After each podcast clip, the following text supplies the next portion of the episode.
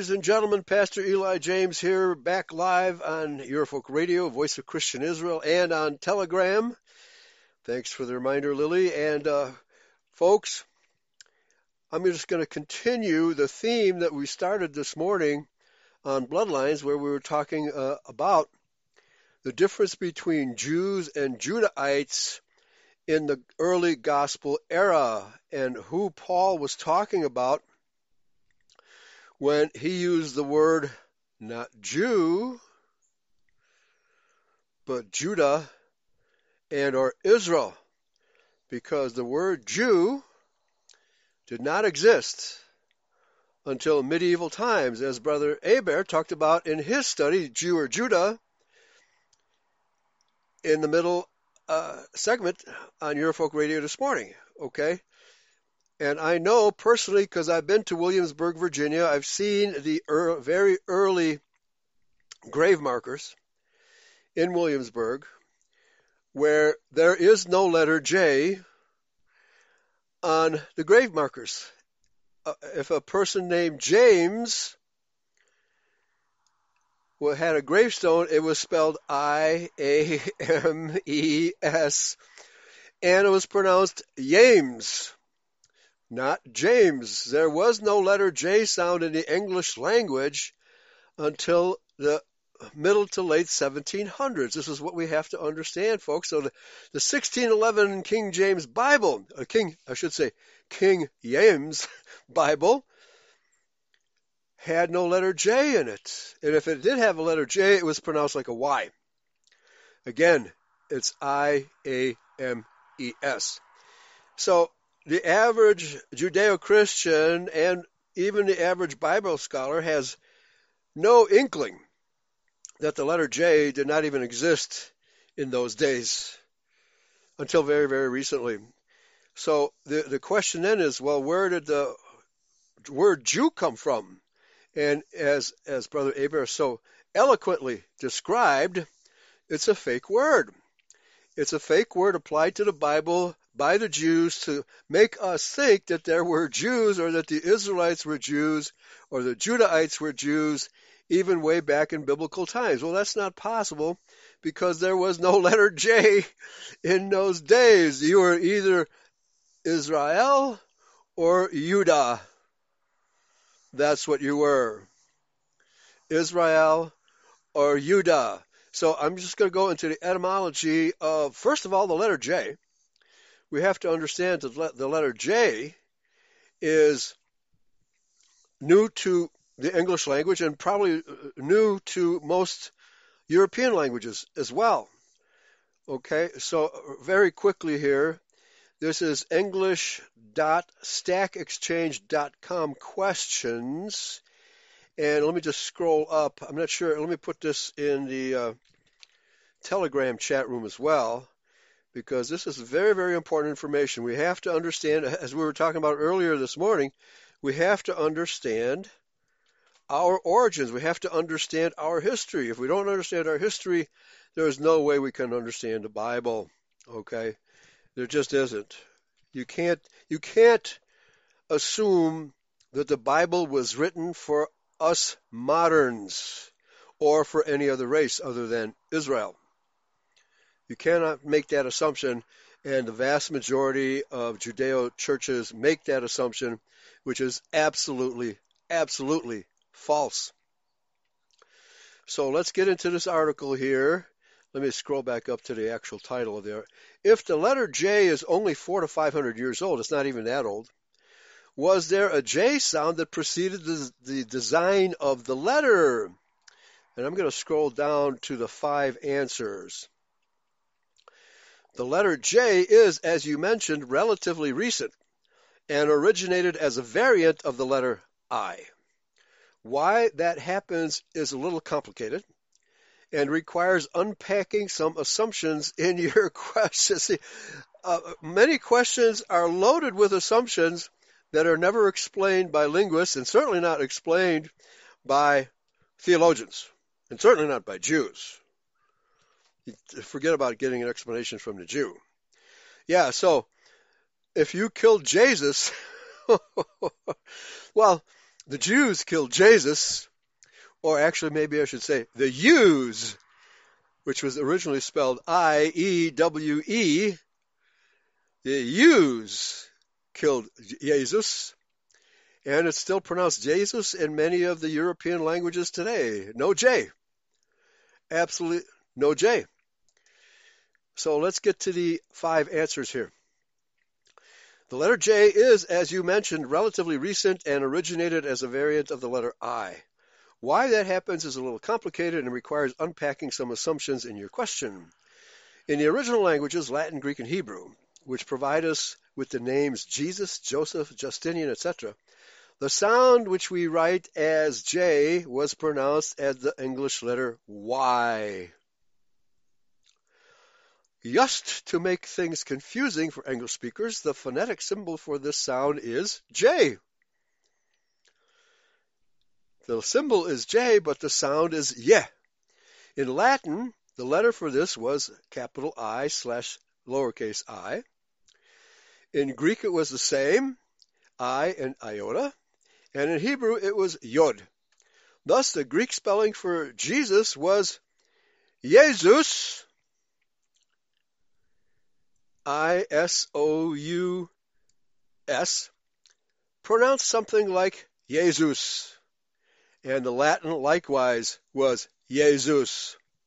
So anybody who reads the Bible and asserts that only the name of Jesus, only the name of Jesus is the name by which you are saved. Um, that can't be true because it wasn't pronounced Jesus until res- relatively recently. The actual pronunciation was Jesus, as it is still pronounced in German. Jesus, if you please. Okay. So you can't insist upon an English pronunciation of a Hebrew, Greek, or Latin word. You can't insist upon that because the matter of fact is that the English word Jesus is a transliteration of the Greek and the Latin, which means that it's not, it has no meaning. It's a transliteration is an attempt to imitate the pronunciation of the word in the in the original language. It's just an attempt to iter, reiterate or iterate the pronunciation, not the definition. So Jesus really has no definition. It's just a sound. And in those days, it was actually Jesus in Greek and Jesus in the Latin, coming from the Hebrew, which was Yeshua. So Jesus in both the Greek and the Latin comes from the Hebrew Yeshua. The Aramaic variant of that was Yeshua. So instead of Y-A-H, Shua, it's Y-E, Shua. No S sound in either one of those words and no J sound in either one of those words. So how did the word Jew come to supplant these words which had no letter J? How is this possible? Let's consider uh, this uh, explanation some more. Subsequently, in the Latin alphabet, the letter J was developed as a variant of I, and this distinction was later used to distinguish the consonantal Y sound, which was still a letter J, from the vocalic I sound. Okay, so the letter J, even though it was pronounced like a Y, has the, the, the J with the little curly Q on the bottom and a dot on the top, a jot on the top of the J. And the I is a little a, a scribble, a jot, uh, a little scribble with a jot on the top, no no tittle on the bottom of it. However, at about the same time, there was a sound change in many of the languages of Western Europe, such that the Y sound changed into a J sound or sometimes, I'm not sure, Z uh, into a J sound, which I think he is spelling here DZ, J. So what I think he's trying to say here is, for example, in the Polish language, the word "dziennik," which I think means newspaper, is spelled D-Z-E-N-N-I-K, Dziennik. So the D preceded the Z, so the actual J sound that we use today was a combination of D and Z with the Z portion of the uh, letter dropped in favor of the D in front of it. So genic, it became genic from D and Z, not from J. That's how the letter J acquired its sound. When this happened, hard to say. So we have it that in English, the letter J now represents a consonant which is DZ, which is not obviously similar to the vowel I, despite the fact that they descend from the same letter and the same sound. English also has many J sounds spelled with J, which come from native Germanic roots, but are not pronounced with a J sound in Germanic, nor Latin, maybe French, maybe Latin.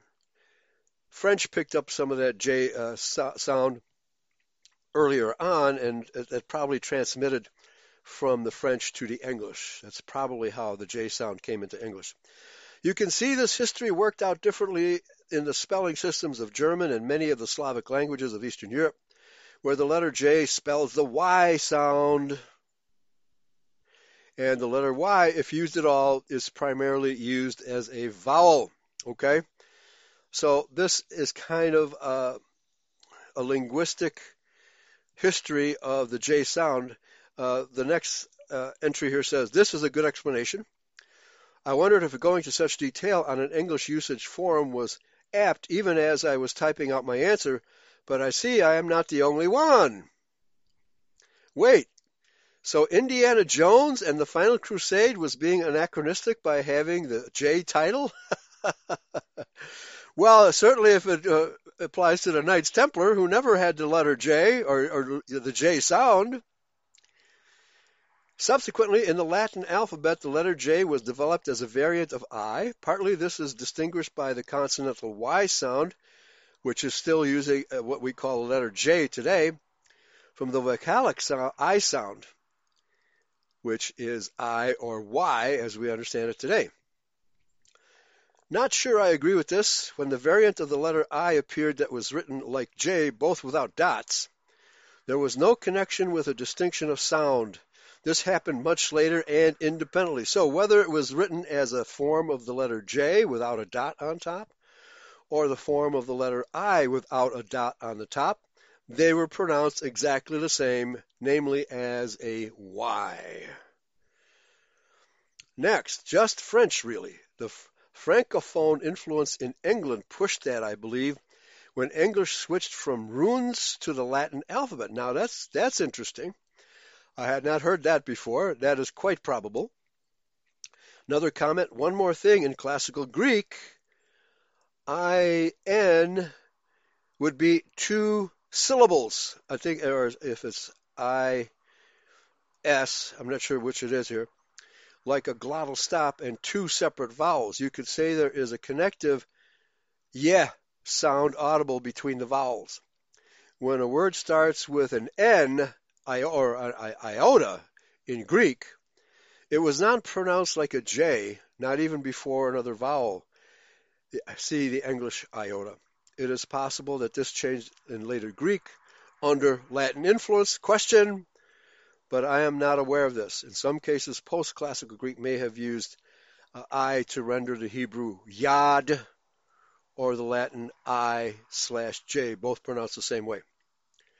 So in such borrowed words, I was probably pronounced yeah, not eh, but yeah, but not in normal words. Okay, so so the history of this transliter uh, this yeah, transliteration, because we're talking about the acquisition of a new sound, is very apt. You have to understand that this is a historical linguistic development which never occurred in the Hebrew, Greek, or Latin ever.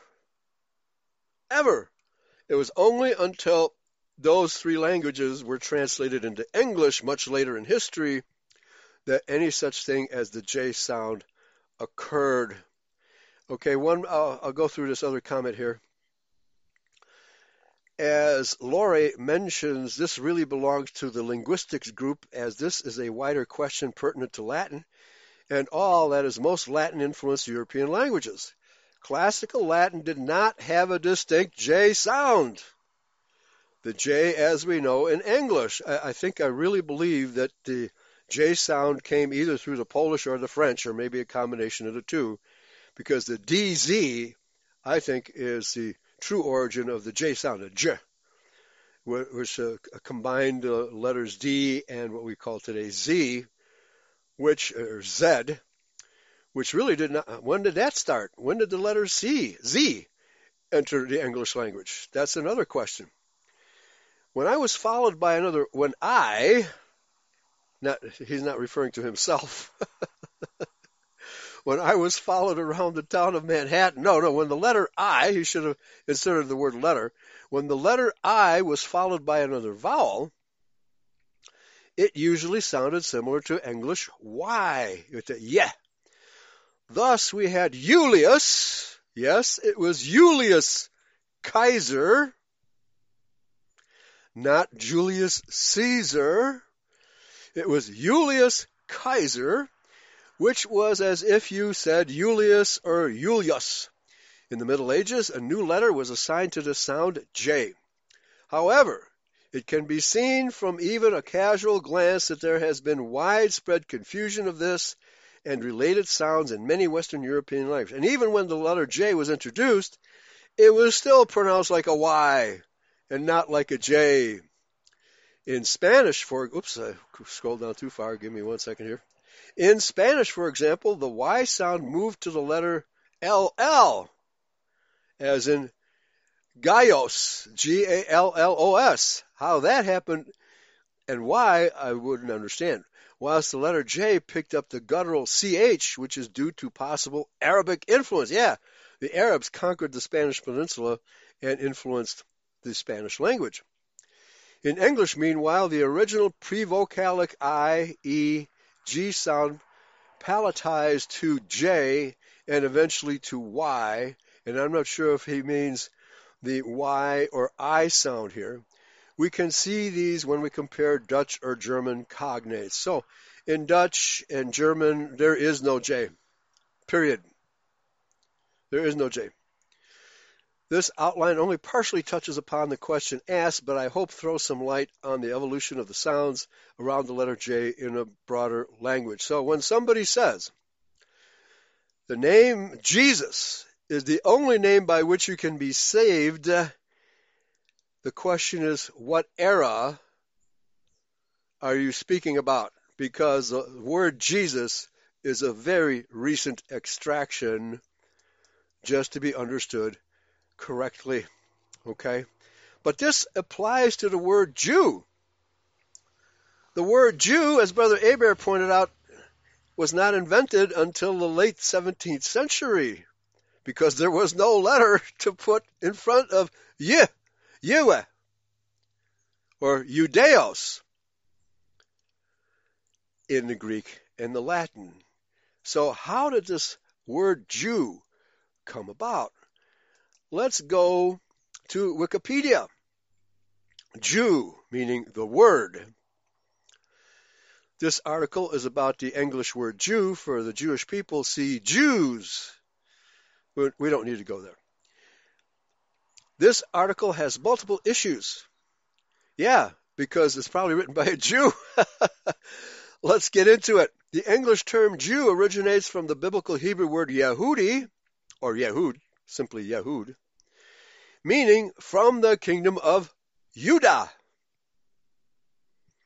It is a reference to the tribe of Judah, not to Edomite Yids.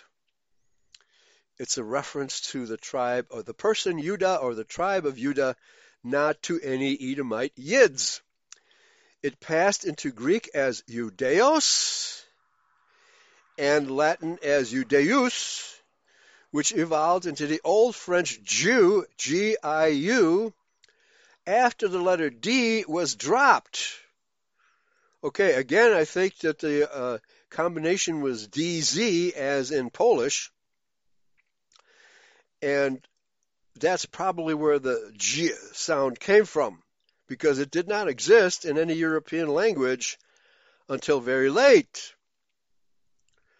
So I, I, I think they're not uh, understanding that the Polish had that sound early on, which was probably adopted from Latin. Somehow Julius became Julius.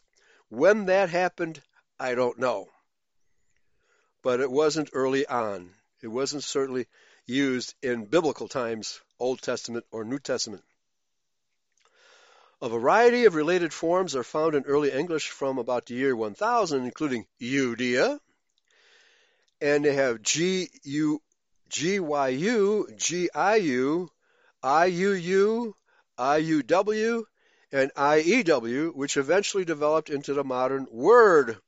But whether GYU and GIU were pronounced with the J sound or with the guttural G sound, this article doesn't go into that. It continues. Okay, here's a here's a Hasmonean coin of Johann Hyrcanus, 134 to 104 BC, with the inscription Hayehudim, Hayehudim, of the U's, no J. Yehohanan, Kohen Gadol, Kiver Hayudim. That's the inscription on the coin. No J, which is translated as Council of the Jews, or better, Yehudim. Yehudi in the Hebrew Bible. According to the book of Genesis, Judah, or Yehuda, was the name of the fourth son of the patriarch Jacob. During the Exodus, the name was given to the tribe of Judah, descended from the patriarch Judah. After the conquest and settlement of the land of Canaan, Judah also referred to the territory allocated to the tribe. After the splitting of the United Kingdom of Israel into the two houses, the name was used for the southern kingdom of Judah. However, the Jews claim the name that they are all Israel. They are the only survivors of the Israelites of the Old Testament, is what the Jewish claim is. And that's obviously false because the Bible says all 12 tribes of Israel will exist forever. The kingdom now encompassed the tribes of Judah, Benjamin, there was no J in Benjamin either, and Simeon, along with some of the cities of the Levites. With the destruction of the northern kingdom of Israel, Samaria, the kingdom of Judah became the sole Judahite state, and the term Yehud was applied to all Israel. By whom? Again, this is Wikipedia. They admitted that this article has issues at the very top of the article. Indeed, there's no way that the term Yehud was ever applied to any Israelite tribe. It was applied only to the tribe of Judah and or the house of Judah and nobody else. And even Benjamin had no letter J in it either. The term Yehudi occurs 74 times in the Masoretic text of the Hebrew Bible. The plural Yehudim first appears in 2 Kings 16:6, where it refers to a defeat of the Yehudi, not Jewish, army or nation. Okay? And in 2 Chronicles 32:18, where it refers to the language of the Yehudim, not the Jews. Jeremiah 34:9 has the earliest singular usage of the word Yehudi. In Esther 2:5 through 6, the name Yehudi has a generic aspect, in this case referring to a man from the tribe of Benjamin. Well, he's of the house of Judah. That's Mordecai, not Haman, who was an Amalekite, Edomite. Okay, you have to you have to stop and think about the words that are being used in Scripture to get the context correct. The book of Esther is not about Jews, it's about Judahites. Quote, there was a man, a Yehud, not Jewish, a Judahite man in Shushan, the capital whose name was Mordecai, the son of Yair, no J sound, the son of Shimei, the son of Kish, a Benjamite, who had been exiled from Jerusalem with the exile that was exiled with Jeconiah, king of Judah, which Nebuchadnezzar, king of Babylon, had exiled, unquote. Since we're discussing the origin of the letter J, I might as well pronounce the old words in the correct form. Yehuda, or Yehud, simply Yehud, and Yehudim. The first is the person, the person Judah, and also the tribe of Judah, and the second, Yehudim, refers to Yehudim collectively. Okay, and of course, the translation in Esther 8:17, which states, "Many of the people of the land became Yehudim in the generic sense because of the fear of the Yehudim fell on." Well, they did that falsely. If you're not an Israelite, well, if you are a tribe of Israel, let's say Asher, your genetic structure does not change because you adopt the religion of the house of Judah in those times. You would not have been persecuted by Yehudites who realized that you were an Israelite in Shushan. And of course, the Shushanites, uh, the the uh, the leaders of the country at the time were very, fr- very friendly with Israel and saved them from Babylon, uh, destruction in Babylon. He continues, in some places in the Talmud, the word Israelite refers to somebody who is Jewish but does not necessarily practice Judaism as a religion. This is completely separate from the Bible. This definition has nothing to do with the Bible. This is a completely modern definition, a Jewish definition. Okay, so we can disregard anything Talmudic. Uh, development in European languages. The Septuagint, reputedly the product of Hellenistic Judaite scholarship, and other Greek documents translated Yehudi and the Aramaic Yehudai using the coined Greek term Judeos, and that is spelled I O U, which gives us the sound of a modern U sound, Deos, D A I O S. Judeos, and Judeoi for the plural, which had lost the H sound. The Latin term following the Greek version is Judaeus, which is simply I-U-D-A-E-U-S, Judeus. And from these sources, the term passed into other European languages. Old French Jew, if, if, if I'm pronouncing the Old French correctly, G I U earlier J U I E U, obviously derived from the or the uh, the uh, Greek U I E U I E W E U I E W E had elided or dropped the letter D from the Latin Judeos. The Middle English word Jew derives from Old English where the word is attested as early as 1000 in various forms such as Eudeus. Again, there's no J sound ascribed to Eudeus, but here they spell it G-Y-U, uh, G-I-U, I-U-U, I-U-W, I-E-W. So it's really evident that the J sound comes to English from the French because there was a lot of intermarriage between the French kings and the English queens and vice versa. A lot of intermarriage among them. Okay, and they were, none of those were Jews either. okay. The Middle English word Jew derives from Old English where the word is attested as early as 1000 in various forms such as Judaeus, etc., etc. The modern French term is Youth or Juve, that's male and female. Now, whether that's pronounced Juf or Jif with the soft J, which I believe comes from the DZ, which was employed in Polish. I had a Polish girlfriend, so I knew about that. Most European languages have retained the letter D in the word for Jew. That's where the DZ the letter D for the word Jew, that's where the hard J comes from. So we have je, which is the soft J, or even the soft G. And if you put the letter D in front of that, you get a hard J. J.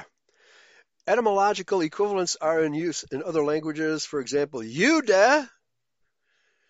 Judeu in Portuguese, Yoda in Danish and Swedish, Judeo in Spanish, Jude in Dutch, and some languages derivations of the word Hebrew are also used to describe a so-called Jew.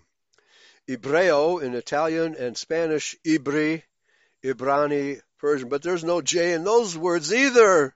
Okay? The German word Jude is cognated with the Yiddish word for Jew. So the Germans never pronounce it with a J sound. Most most of the uh, uh, English derived languages, the European language, never had the letter J. I think it was only picked up by the French and the English. Okay? So that gives us, oh, modern use. In modern English and other contemporary languages, the term Israelite was used to refer to contemporary Jews, but even that's a very recent vintage.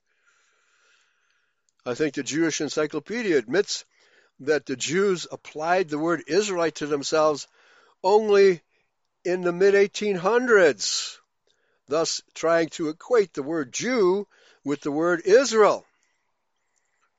Okay? That also is a very recent vintage. Okay, here's another coin, obverse of a so-called Jewish silver Yehud coin from the Persian era, era with falcon or eagle and Aramaic inscription Yehud, pronounced like a Y. Okay. So, since the foundation of the state of Kyrgyzstan, it has become less common to use Israelite of Jews in general. Instead, citizens of the state of Israel or Kyrgyzstan, whether Jewish or whatever, are called Israeli, while Jew is used as an ethno-religious designation. Okay? But they're not Israelites. they're not Israelites. Okay? All right. So one final article here, because we need to understand that the word Jew, as we know it today, is a modern invention. And it's the Jews who've been telling us that they are Israelites because they are supposedly Jews, and we are Goyim or Gentiles as they use the word, where there is no such derivation of either word, Jew or Gentile, in Scripture. This is all very recent and it's all very deceptive. Very deceptive. Okay? So you have all these Judeo Christian ministers who use Jewish words to describe a false Jewish reality and apply it to Scripture and to the modern world as if this had always been true. It is not, never has been, and is not now true. The fact that people use these words commonly to identify the Jews with Israel is just another form of deception and use the word Gentile to to define non-Jews as goyim, which is the Hebrew word goyim, which simply means nation, doesn't mean non-Jew, doesn't mean Jew. It simply means nation. So the question, now this is an article by a Jewish lady, Orit Avneri. How did the word Jew become identified with the Jewish people? Good question. Most people assume it always has been. no, it hasn't. How did the name Yehuda or Yehud become the name most identified with the Jewish people and evolve in, into its derivative Jew? So she is admitting right off the bat that the word Jew is a derivative of the word Yehud. It's a derivative, but not an original. The name Yehuda, which first appears in the Bible as the name of the fourth son of Leah, also became the name of the tribe of the descendants of Yehuda. So far, so good. I can't believe I'm reading truth from a Jewish woman. but this is accurate. This is 100% accurate. In this form, it is mentioned numerous times in the Bible. The term Jew, Yehudi, and she puts the word Jew in quotes because it's not used in the Bible. It never appears in the Hebrew or Greek Bible ever. The term Jew, Yehudi, on the other hand, does not appear in the earlier books of the Bible and is to be found only a few times in the later books of the Bible, Kings 2, Jeremiah, Zechariah, Nehemiah, Esther, and Chronicles. And there it appears as a false translation of Yehud, Yehudim, or Yehudah. Always a false translation. How then did the name Yehuda evolve into its derivative, quote unquote, Jew? And how did it make its way from being the name of one of the tribes of Israel to being identified with the whole Jewish people? How did this other false definition of the word, word Jew come about, implying that only Jews are Israelites? How did that happen? Well, I bet a lot of Jewish money went into making these words equivalent in meaning in both dictionaries and theological textbooks, maybe trillions of dollars. And a Sussex man says the name Jesus in the Bible is only in the third person. Disciples called him Master, and when asked, Who shall I say? told you Christ say, say I am sent you. And that, of course, comes from the word Yahweh or Yah, no J. No J. All right, let's continue. The use of the name Yehuda expanded following the separation from the kingdom of Israel, not only to the name of the tribe, but also to the kingdom of Yehuda, which is the southern kingdom created from the portions of Yehuda. Benjamin, she spells it correctly with a Y, and Shimon. The term Jew was not used as a collective name for the residents of the kingdom in its early stages, and I would say ever. It was never used for the kingdom of Yehuda ever in the Bible, not even in the New Testament. Other terms were used, and in particular, men of Yehuda. That is accurate, folks. This article by this Jewish woman is almost 100% correct. She just makes a couple of minor mistakes, but she is very being very truthful here. Thus, for example, in Judges 15:10, quote, "And the men of Yehuda said, Why are you come up against us?" Yehuda doesn't say Jews. The first appearance of the word Jew, quote unquote, in the Bible is in Kings 2 16:6. Its connotation there is identical to that of men of Yehuda, and that is correct. The same connotation we're talking about Judahites, not Edomite Jews. And drove, as the, she quotes it from the KJV, and drove the Jews from Elat. But that is a false translation of Yehuda. It should say, and drove the Yehudim from Elath. Yehudim being a designation for the people of Judah.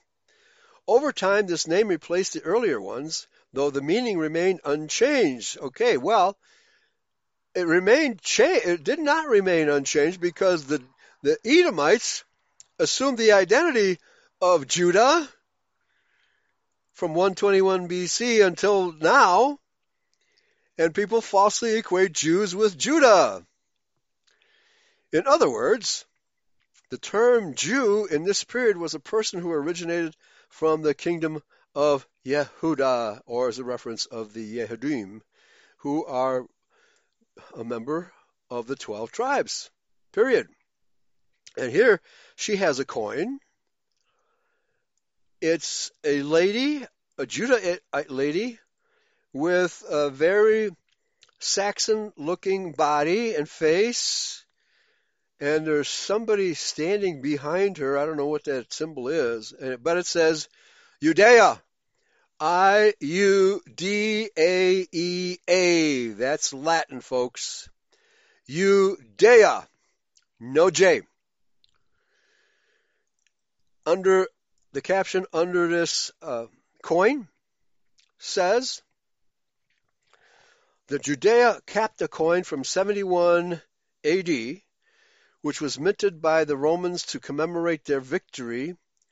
On one side is the image of the victorious Emperor Vespasian. On the other side appears a woman in mourning who represents defeated Yehuda. She sits under a date tree that represents the land of Israel. The inscription on the coin in Latin, Yehuda captured or Yehuda defeated. Hecht Museum, Haifa University. So you can glean some truth from an occasionally honest Jew, occasionally honest Jew. In 733, but not, never totally honest, in 733 BC, Shalmaneser V, the king of Assyria, began exiling the residents of the northern kingdom of Israel. The exile was completed in 722 by his successor Sargon II. Again, this is accurate. Of the divided kingdom, only Yehuda remained, while Yehuda and Benjamin and certain Levites remained in the southern kingdom. Over the years, contact was lost with the ten tribes who apparently disappeared within the societies they were living in. Not true. We're still here. We're called the Caucasian people. And the only population still identified with the people of Israel was that of the kingdom of Judah. And that is, of course, by the Jews by design, because they want you to think that we disappeared. We did not disappear. We are still here. We are Caucasian Israel. Accordingly, a gradual process of transformation of the word Jew took place from a term indicating the people of a particular kingdom to one indicating ethnic origin, but of course that's false ethnicity because the Jewish people, our Edomites, never were Judahites or Israelites ever.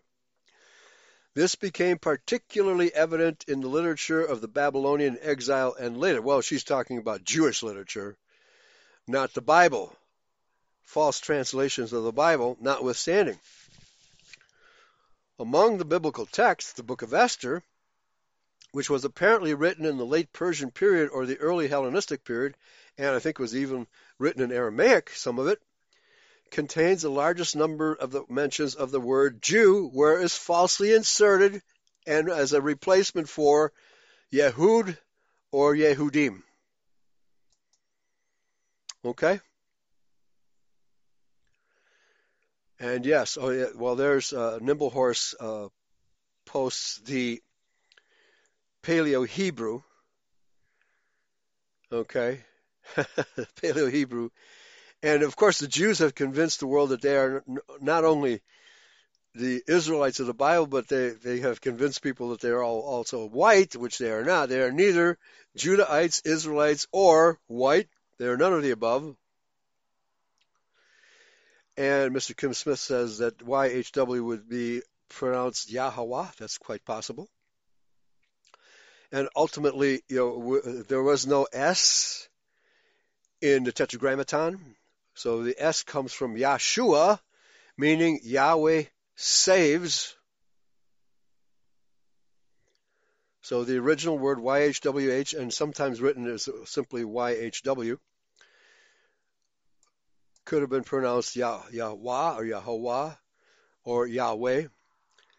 And uh, so we are dealing with not only you know uh, identity theft, we're uh, dealing with false etymology, false pronunciation, false meanings of words that do not apply to the Edomite Jews any way, shape, or form. But the Jews want us to believe that these words apply to them. They do not. Okay, let, us continue. Among the biblical texts, the book of Esther, which was apparently written in the late Persian period or the early Hellenistic period, of Yehuda, not the Jews, contains the largest number of mentions of the word Jew, quote unquote, in its various forms. The appearance of the term in Esther indicates that already at this stage the name was not restricted to mean only tribal membership. Well, that's not true. That's Jewish interpretation. It was only the house of Judah that was taken captive to Babylon. Those were only Judahites, Benjaminites, and Levites. That's it. There might have been a smattering of Israelites that were taken captive to Babylon along with Judah and Benjamin, but very, very few. So the only people that the word Jew, as falsely translated, could apply to in Babylon during the captivity period is Yehud, Benjamin, and Levi. Continuing. The appearance of the term in Esther indicates that already at this stage the name was not restricted to mean only tribal member. That's false. That's a completely false statement. The appearance of the term Jew in Esther indicates that it's been falsely inserted into the Bible. That's what it indicates. Thus, for example, Haman defines a group of people. There is a certain people scattered abroad and dispersed among the people in all the provinces of your kingdom, and their laws are different from any other people. Esther 3.8. Well, this is Haman making that statement. Haman was an Amalekite. And only the Judahites and Israelites had different laws from the rest of the world, including, of course, the Canaanites and Edomites. They were all pagans. The whole rest of the world was pagan. Only Israel and Judah had the name of Yahweh on their lips and the law of Moses in their hearts, at least occasionally. All right, so Haman is, def- is describing Israel, the Israelites, and the Judahites, because our law is totally different from the law of the other nations of the world. That's how Esther 3.8 must be understood, and that is accurate and it is referring to the quote unquote Jews as this group is called again and again in the book. No, it's referring to Judah, either as the tribe of Judah or the house of Judah. That's what it's referring to in the book of Esther. You have to know the history and the terminology before you can elaborate as she is doing. So she's starting to get stuff wrong because she's starting to preach Judaism not biblical uh, doctrine. In addition, the introduction of Mordecai in the Megillah indicates that the term quote unquote Jew refers to the whole group. There was a quote unquote Jewish man. No, it should be Yehudish, Yehudahite man. There was a Yehudahite man or Yehud. You don't need the word "ite" at the end of that. There was a Yehud in Shushan, the capital whose name was Mordecai, the son of Yair, the son of Shimei, the son of Kish, a Benjaminite. So he was a Judahite only in the sense that he was from the house of Judah. He was actually from the tribe of Benjamin, as was Paul, self declared in the book of Romans, which we covered earlier this morning. And that's from Esther 2 5. The sages still viewed this as a troubling redundancy and suggested that it be interpreted as a tribal division. Quote, in other words, she's referring to the rabbis of Judaism. Only the Jews would have a problem with this because they're not Judah, nor are they Israel. However, Rashi, who is a rabbi, adopted the straightforward interpretation and took the position that Mordecai was from the tribe of Benjamin, which is correct and therefore was a Benjaminite, which is correct. But since he had been exiled with the tribe of Yehuda, was referred to as a quote unquote Jewish man, even though he was not a member of the tribe of Judah. Now, they should know that the word Yehud can be a reference to the house of Yehud, which includes Benjamin and Levi. They should know that. We know it. Apparently, nobody else in the world knows it. So also in the book of Nehemiah, which describes the return from the Babylonian exile that began with the declaration of Koresh in 528 BC, uh, who is she calling Korush here? It was uh, Artaxerxes. She might be referring to him as Korush. The events in the book of Nehemiah itself occurred around 445 BC, and the term quote unquote Jews refers to the whole people there without any tribal or geographic distinction. No, it refers to the Judahites who returned from Babylon, of which there was about 42,000.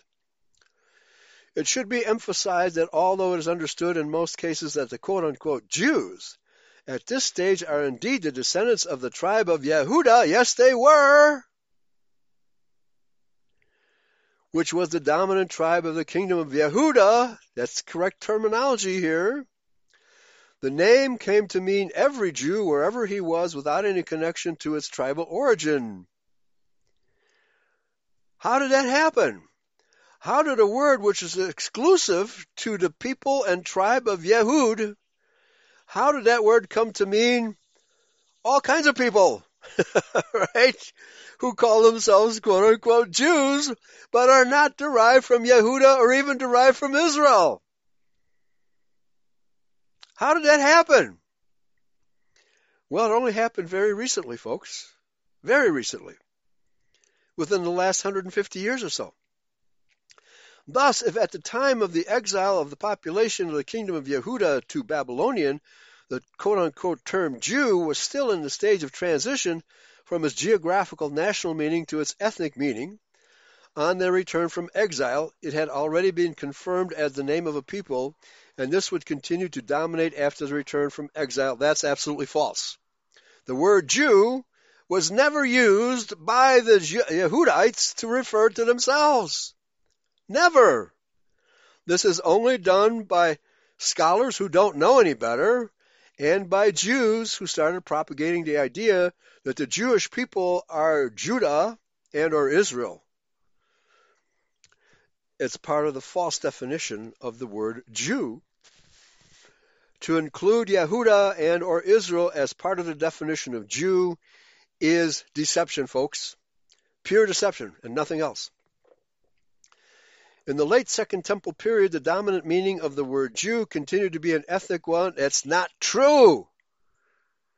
Ethnic only in the sense of racially pure Judah not anybody who might have converted to that religion. And there were no conversions. The Hasmoneans and uh, the, the Judahites who tried to remain true to the religion of Moses fought the Greeks to the death. They fought the Romans to the death until, by a sly maneuver, Antipater bribed Julius Caesar and installed his son Herod as Tetrarch of Galilee from which point he used who was the uh, general, a Roman general, to invade the land of Judah and take it over with the Romans. He, that is Herod, was not a Judahite. He and his father Antipater were Edomites, pretending to be Judahites. It's always pretense, folks. And of course, this Jewish woman would never go there. That's too accurate a history explanation for any Jew to consider. All right?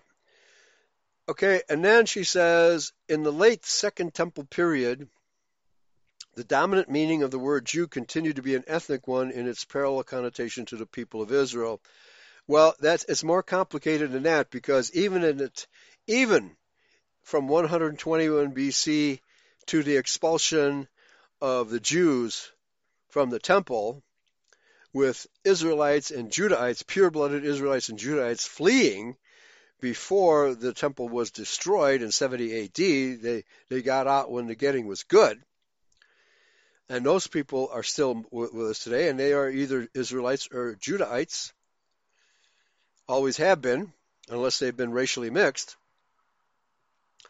Coins from the period of Aristobulus I, Alexander Jannaeus or Jannaeus, and Herod, for example, appear with the explicit inscription Yehuda Yehonatan, high priest, council of the Yehudim, not Jews. Also in the wedding contract of Babta Barat Shimon from the year 128, there appears according to the law of Moshe and Yehudai. A similar phrase is found in the wedding contract from the time of Hillel the Elder from the first century AD.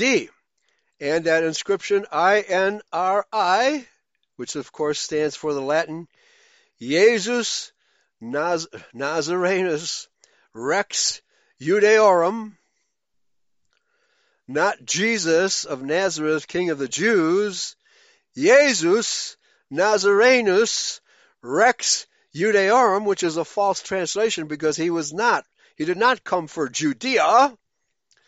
He came for all Israel. All Israel. As we are informed by, I believe it was Matthew, that inscription was mocking Jesus, though therefore it is not an accurate inscription. Pilate put that inscription up there in three different languages because he was being mocked, not because it's being accurate. Nevertheless, if it is translated as Jesus Nazarenus Rex Judah, then it would be accurate. Rex Judah, king of Judah, and by extension, of course, king of Israel. Okay? Unless you know the exact history of both the people and the terminology, the etymology of these words, and how they are to be properly used, you will not understand the nature of the deception of the word Jew and how it came to replace the word Judah. You will not understand the deception. Okay? So, in conclusion, all I have to say is this don't trust any translation that has been influenced by Jews. Never trust it. Yes, and Pastor Steve said that the word Yahud or Yahudah means those who praise Yahweh. It means praise Yahweh. That's what it means. Mr. Kim Smith, absolutely correct. Those that call themselves Judah and are not. Revelation 2 9 and 3 9. But do lie, do they not? And are the sickos of Satan, thank you, nimble horse, the offspring, as we find out in John 8:44, the offspring, and also in Matthew chapter 23, where Yeshua accuses those Pharisees of being the descendants of Cain. We know the truth. The rest of the world has yet to catch on. Thanks for listening. Praise Yahweh, pass the ammunition. I hope we cleared up some confusion today. Take care, everybody, and Yahweh bless. Bye bye.